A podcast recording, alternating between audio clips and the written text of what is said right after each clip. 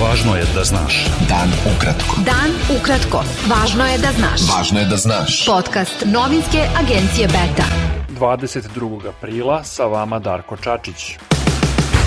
Jadranski naftovod je saopštio da će i dalje isporučivati sirovu naftu naftnoj industriji Srbije, iako je ona u većinskom vlasništvu ruskog Gazproma. Nastavak isporuke nafte omogućila je Evropska unija koja je nedavno izuzela Srbiju od sankcija protiv Rusije. Pomoćnica američkog državnog sekretara za evropska i evroazijska pitanja Karen Donfrid boravit će na Zapadnom Balkanu od 25. do 29. aprila. Posetu regionu Donfrid će početi na Kosovu 25. aprila, a dan kasnije će doputovati u Beograd kako bi pozvala Srbiju da pojača reforme u cilju evropskih integracija i da unapredi regionalnu stabilnost i prosperitet, naveo je State Department. Predsednik opozicione narodne stranke Vuk Jeremić izjavio je da je lider stranke Slobode i pravde Dragan Đilas pomogao predsedniku Srpske napredne stranke Aleksandru Vučiću tako što je posle nedavnih izbora razbio jedinstvo opozicije. Jeremić je rekao da je Vučić Đilasu pomogao tako što mu je pozivom na kanabe omogućio da se i dalje tretira kao lider opozicije, uprkos, kako je Jeremić rekao, izbornom fijasku. Za hrišćane koji poštuju julijanski kalendar, danas je Veliki petak, dan kada je, po verovanju, umro Isus Hristos, raspet na krstu na Golgoti. Veliki petak se smatra najtužnijim danom hrišćanstva. Poglavar Srpske pravoslavne crkve, patrijarh Porfirije, naveo je u uskršnjoj poslanici da se moli gospodu da se što pre i bezuslovno uspostavi mir u Ukrajini, navodeći da je rat poraz svakog čoveka. Svaki rat, bilo gde i bilo kada, proizvodi samo gubitnike i poraz je ljudskog dostojanstva, poraz je i sramota svakog čoveka kao ikone Božije.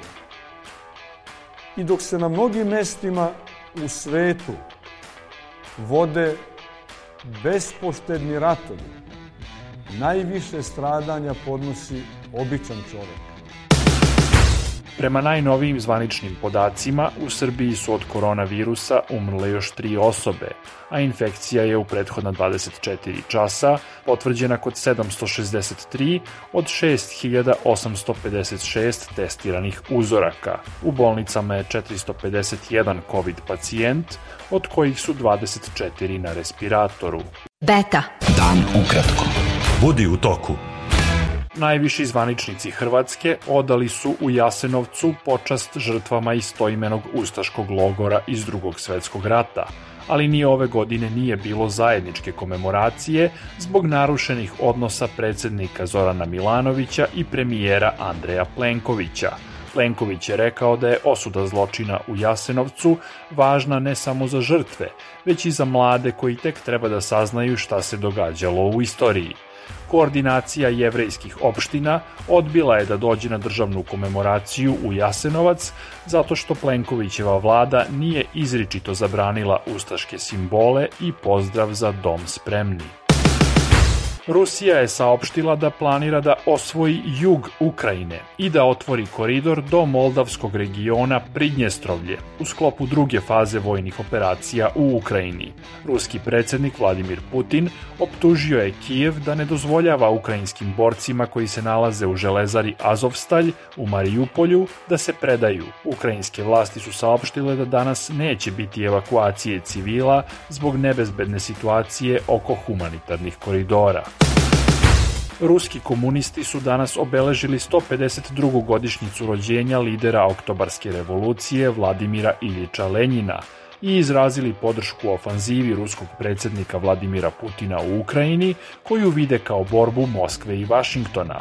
Lider rus komunista Genadij Zjuganov rekao je da se u Ukrajini odlučuje da li će svet biti unipolaran pod komandom anglosaksonaca ili multipolaran.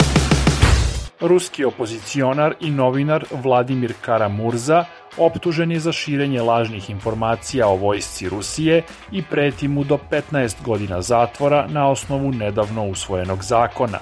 Karamurza je uhapšen u Moskvi 11. aprila.